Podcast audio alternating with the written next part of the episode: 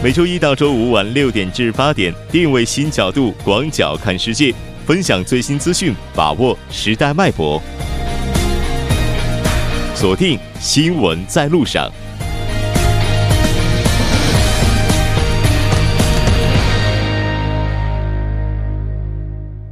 好的，欢迎回来，这里是正在为您直播的 TBS EFM 新闻在路上。那么，首先在这里为大家带来一则好消息：TBS EFM 呢，为了响应2018年平昌冬奥会和残奥会的举办，在一月二十九号到三月二十三号期间呢，将会扩大收听服务。我们的电波呢，会覆盖到平昌和江江陵地区，为我们的运动员以及游客带来平昌冬奥会最实用的信息和最有趣的故事。如果您有计划呢，在在这段期间前往平昌，也请您一定锁定我们的节目调频一零一点三。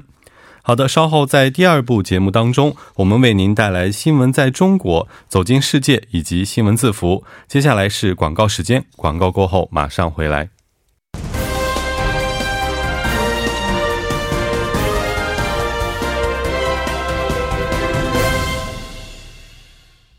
新闻在中国，带您快速了解当天的主要中国资讯。接下来，让我们连线本台的特邀记者王静秋。静秋，你好。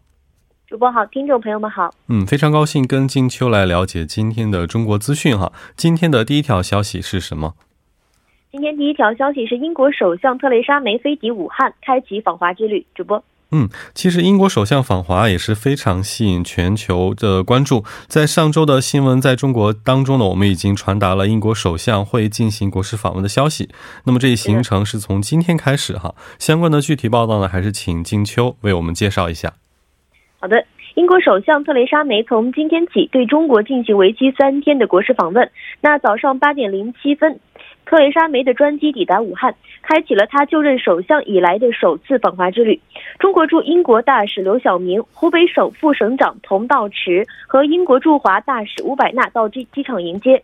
那特蕾莎梅在武汉仅停留一个上午，行程是相当的紧凑。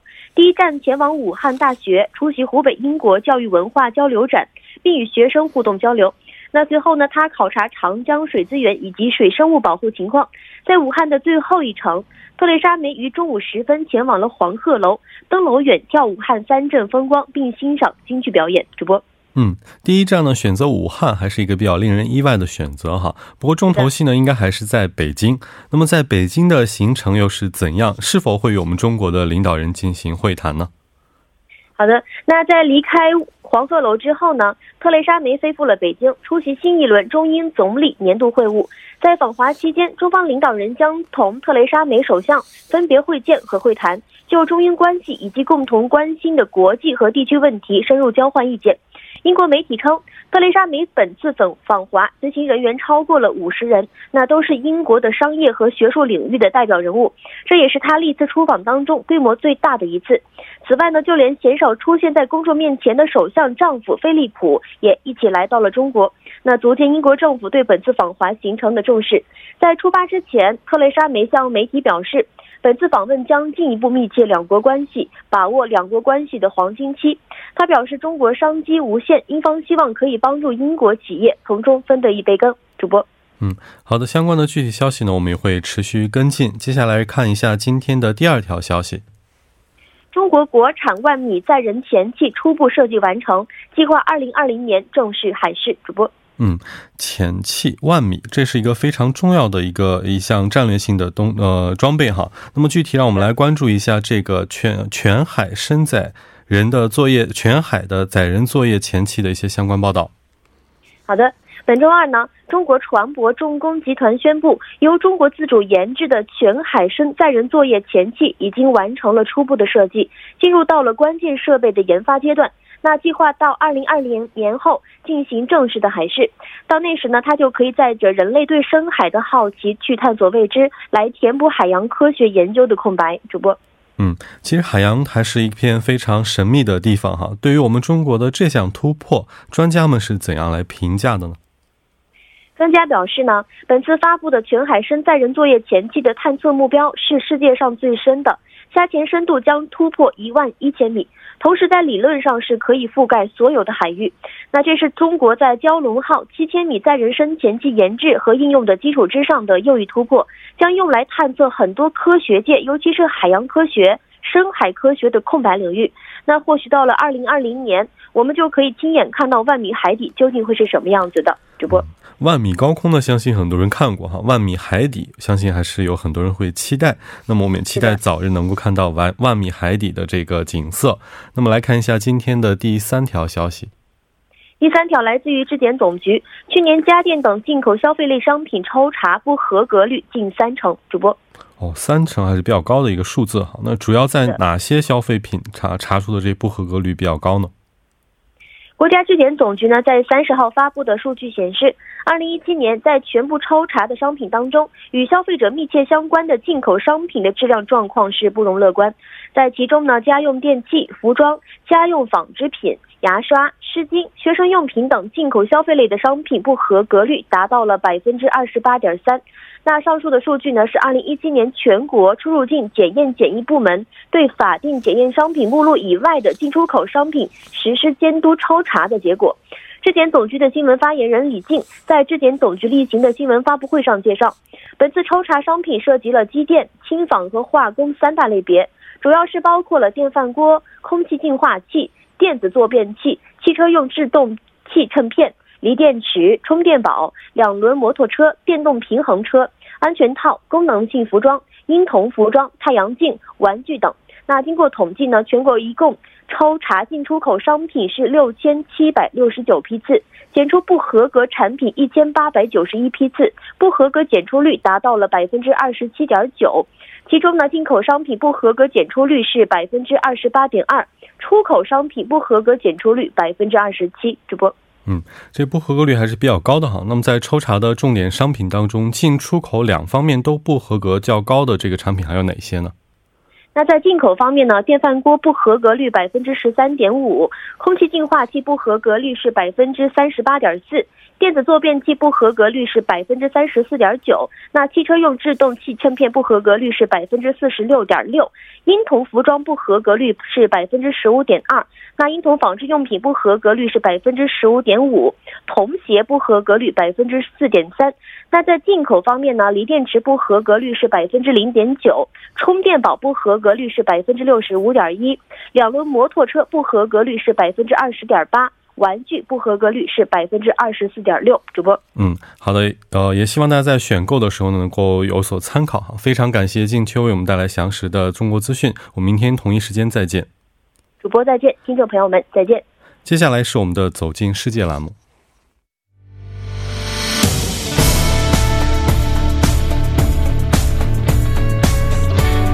您现在收听的是《新闻在路上》。好的，欢迎回来。接下来是我们的“走进世界”栏目，“走进世界”带您了解全球最新动态。还是有请我们的特邀记者齐明明。明明你好，主播好。嗯，非常高兴跟你来了解一下今天的最新世界动态哈。那么第一条新闻是什么呢？好的，第一条新闻呢是美国国防部日前表示，为公平起见，应重新调整韩美防卫费分担额。嗯，这条新闻相信还是挑动了很多韩国国民的神经哈。那么，首先也给我们具体的来介绍一下美国国防部的说法。嗯，好的。那在当地时间二十九号呢，美国国防部副呃助理副部长埃尔布里奇科尔比在国防战略新闻发布会中谈到韩美防卫费分担问题的时候表示，从公平的角度来看，应该出于现实的考虑，重新对此进行调整。那他指出呢，一九五零年韩国人均国内生产总值呢仅为两美元，而目前韩国已经是全世界最发达的国家之一。他表示，美国将国内生产总值的百分之三以上用于防卫费，其中海外兵力支援以及同盟国防卫费所占比重呢较高。美国目前呃面临着很大的挑战，虽然美国能够解决这些问题，但同盟国以及合作国呢也应付更多的费用。嗯，那么相信两国今后还会就此进行进一步的磋商哈，我们也表我们也进行持续的关注。来看一下今天的第二条消息。好的，第二条消息呢，来自俄罗斯驻北韩大使，那他表示，明年底前呢，将遣返所有在俄的北韩劳工。嗯，俄罗斯要遣返北韩劳工，那么具体的内容可以为我们介绍一下吗？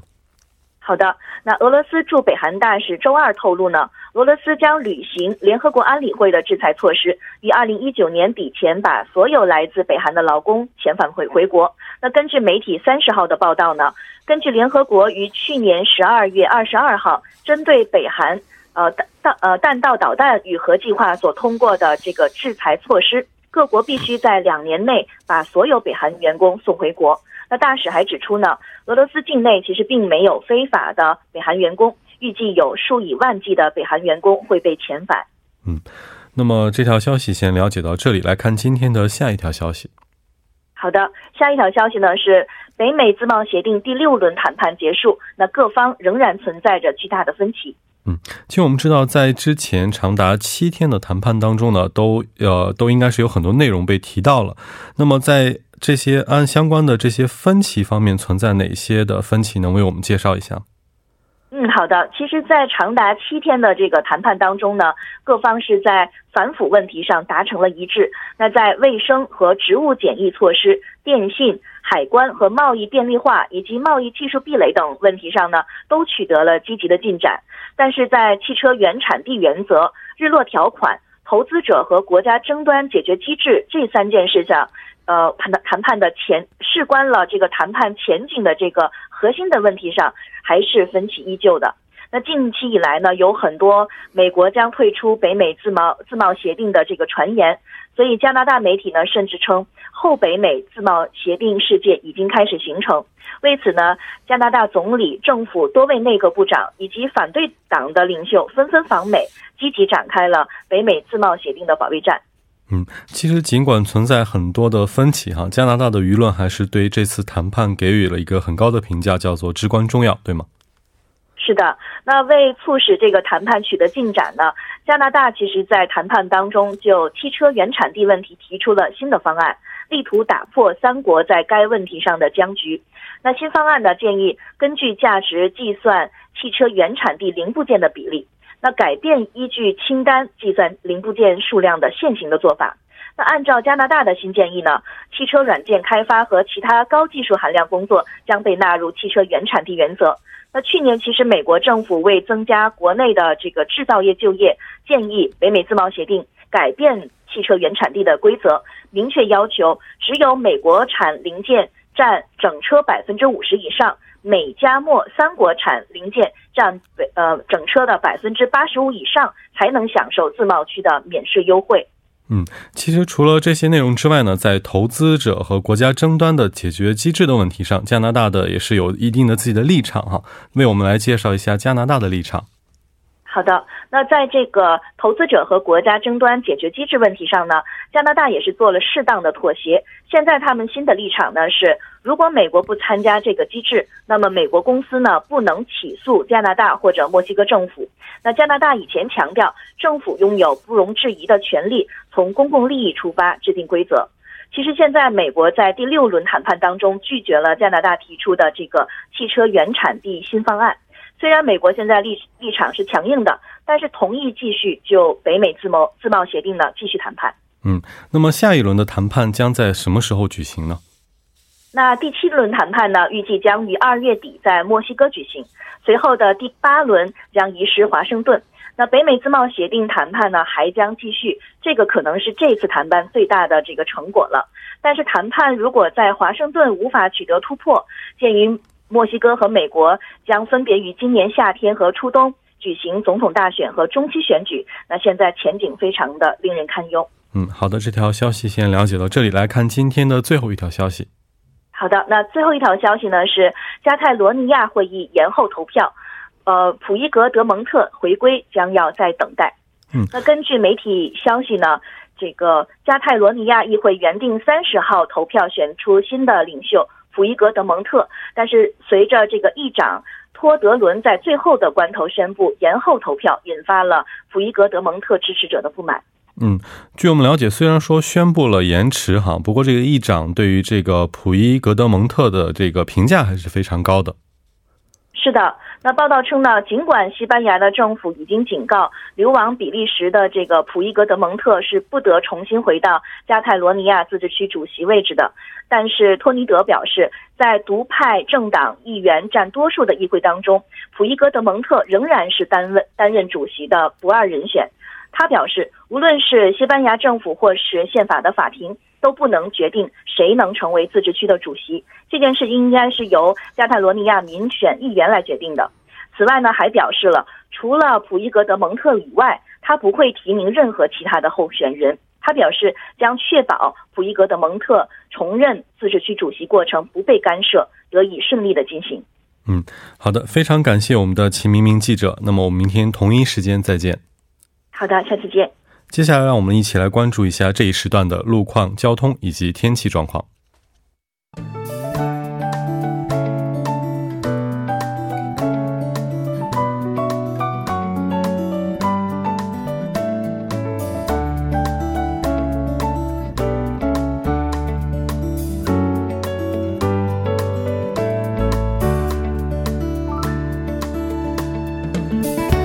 大家晚上好，现在是晚间六点四十七分，这里是由楚源为大家带来的道路和天气信息。首先，让我们来关注一下高速路段的路况信息。首尔外部循环高速公路依山至板桥方面，依山进出口至老屋地分岔口、贵阳进出口至松内进出口的这些路段，由于车流的增多，导致交通停滞。相反方向，鹤宜分岔口由于进出车辆的增加，也是导致了该路段的拥堵。同样堵车的路段还有始新收费站至松内进出口的路段，还望车主朋友们注意减速慢行。下面让我们来关注一下晚高峰的路况信息。盆塘水西路盆塘至青潭大桥稍过张池进出口一车道上，一辆私家车发生了故障，受此影响呢，后续的堵车路段一直延续到了滩川一桥。相反方向，青潭大桥北端至南端的位置，也是由于车流流量的集中，车辆行驶缓慢。内部循环道路成山方面，延禧进出口至成山进出口的下出路位置，之前发生在这一路段的交通事故已经得到了及时的处理，道路已经恢复了正常的通行。还望各位车主朋友们参考以上信息，小心驾驶。好的，我们来关注一下天气情况。今天由于受到来自中国中部地区侵入而来的高气压的影响，全国大部分地区呈现多云天气。济州岛地区由于济州岛南海上形成的气压槽的关系，明天将会迎来降雪，部分山区的地区呢也会迎来降雪天气。另外，中南西海岸和全罗西海岸今天晚间至明天凌晨也将迎来降雪天气。让我们回到首尔来关注一下首尔未来二十四小时的天气情况。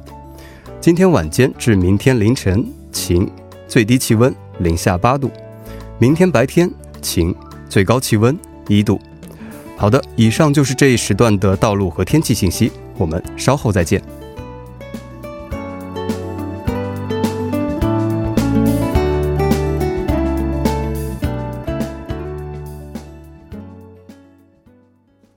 聚焦热门字符，解读新闻背后。接下来呢，让我们一起来读一下今天的新闻字符。有请本栏目的嘉宾，呃，尹月，尹月你好，你好，主播。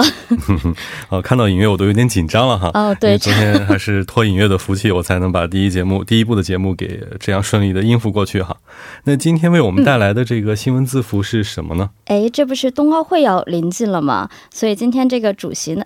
带来的这个主题呢，多少跟冬奥会稍微的搭了那么一点边，但是可能内容的核心还是就是往政治的这一个领域去拓展了一下。所以我带来的字符的主题是出席冬奥会开幕式的李明博。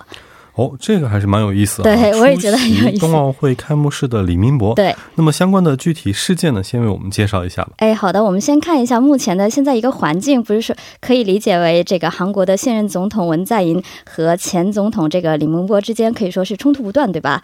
先是这个李明博呢，他认为啊，目前警方对他调查呢，是对这个卢武铉之死的一种政治报复。那么文在寅也说了，哎，你这是一种对政这个政府的一种侮辱。但是现在这个平随着和平昌冬奥会的临近，我发这个青瓦台呢，也是主动的向李明博抛来了一个橄榄枝，邀请他出席这个闭幕式了。开幕式和闭幕式，我们具体来看一下啊，是在今天下午大概是两点钟的时候，由这个青瓦台的政务首席啊，他是亲自前往了这个位于大智洞的前总统李明博的办公室，那也是亲手递交了这个邀请函。邀请函呢是有两份，一个呢是由 IOC 名义的这个开幕式和闭幕式的邀请函，另外一份呢是现任总统文在在寅主持的外宾晚宴的邀请函。那 IOC 的邀请函呢，肯定是跟这个 IOC 商量以后以代理身份转交的。那么另外一份呢，很显然啊是包含了现任总统文在寅的某种意志在里面了。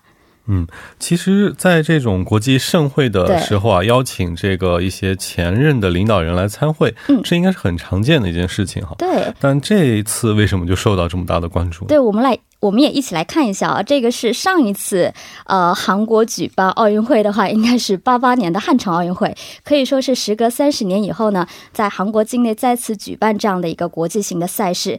也就像主播说的，其实邀请前总统呢，应该是很自然的一件事情，对吧？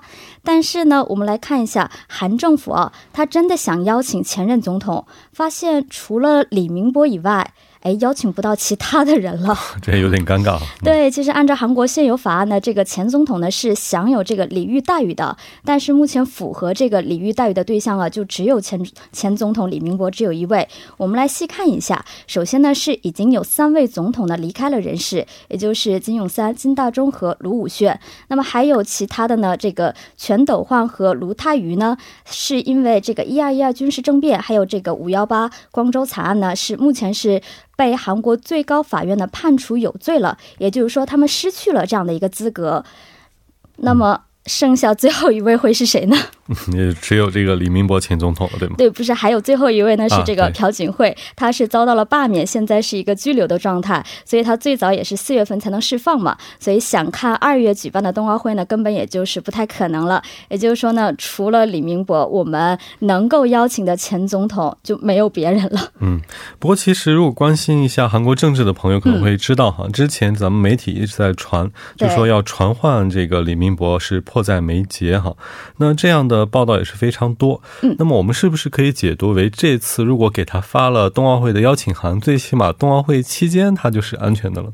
哎，我觉得是可以这么理解的。我也查了一些相关的资料。那毕竟今天呢，是由这个青瓦台的高官呢，他是亲自将这个邀请函送到李明博的手上，可以理解成了这是青瓦台在给检方传递的某种隐藏的一种信息。当然，他肯定不会跟检方直接说：“哎，冬奥结束以后，你再传唤李明博吧。”这是两个问题。也就是说呢，传唤归传唤，但冬奥会是冬奥会。啊，也就是说，他这个其实传递这个邀请函本身也是有含义的，对吗？因为它是由这个青瓦台的政务首席来传达的。而且是他本人亲自前往，不是通过什么挂号信呢，或者是这种信件的邮递形式，是由这个政务的首席亲自前往。其实确实蛮耐耐人寻味的。对，没错。其实我们知道，邀请函很多时候就是挂个号寄过去，一般就 OK 了，对吧？这样的直接转达的话，也是体现了他的重视哈。是的。那么一方面呢，我们青瓦台这边给了这么样的一个礼遇，其实我们还得关注另一方面，这个李前总统他本人会不会接受这个邀请呢？哎，他他自己也是这么说了。他说呢，看到哎，听了很多的这种说法，他自己本人呢也是非常积极的态度在思考当中。但是呢，目前的舆论来看的话，他本人出席的可能性还是蛮高的。因为其实啊，他想拒绝呢，其实也拒绝不了。你想想，如果拒绝的话，目前这个舆论会传出什么样的一种说法？哎，你看他自己就在嚷嚷着，哎，你们对我的传唤是一种政治报复。结果呢，明明给了你邀请函，你却不参加国家大事，是不是心里有鬼？是不是心眼太小？肯定会有这样的一个说法传出来。所以，如果他出席的话，其实对他本人来说呢，其实是能够起到很好的一个作用。哎，为什么呢？因为其实当年平昌申报成功的时候，他可是当时的现任总统。对，没错。哎，对，而且最近呢，因为这种各种情况嘛，他本人几乎是不参加任何的活动，只在家和公司两点一线的这样的一个生活，对吧？所以在警方这个传唤之前，咱先露个脸，在公共场合之前，先给自己树立点好感，对不对？是不是多多少少可以起到一种拉拢民心的作用？嗯所以我们不敢想到时候检方呢会怎么去调查，但是出席冬奥会本身来说呢，对李明博来说啊，绝对是提高个人政治威望的一个非常好的机会。嗯，确实是哈。我觉得首先对他个人来说，对于他提高这个对民众的一个好感度是有帮助。是的，另一方面，其实我觉得这个就是抛开个人不谈，是他作为这个韩国的前任领导人的代表，应该也是出来参加一下。因为如果他也不来的话，这韩国前任领导人的话，这个就几乎全部缺席了。是的，在这种国际盛会上的话，我觉得还是不太好看。所以我觉得呢，这次应该咱们李前总统应该会参加这个开幕和闭幕式，对吧？对，他是给的他开幕式和闭幕式的这个两个邀请函。嗯除此之外呢，文总统呢也是给了他晚宴的这样的一个邀邀请函。我觉得在这里面呢，其实也是包含了现任文总统传递的某种信息。哎，因为之前李明博不是说嘛，检方对他的是一种政治报复，但是呢，文总统通过这样的一个机会，他想传达的呢，这个不是我的意思，是你的意思。我们对你的调查呢，只是因为现在的警方啊。嗯，是在调查 B B K 这样的事件引发出来的。嗯，还是非常期待哈。感谢音乐为我们带来的内容，新闻字符到这里结束了。到这里呢，我们第二部的节目全部结束，稍后的第三部和第四部将会为您带来更加精彩的节目，不要走开，马上回来。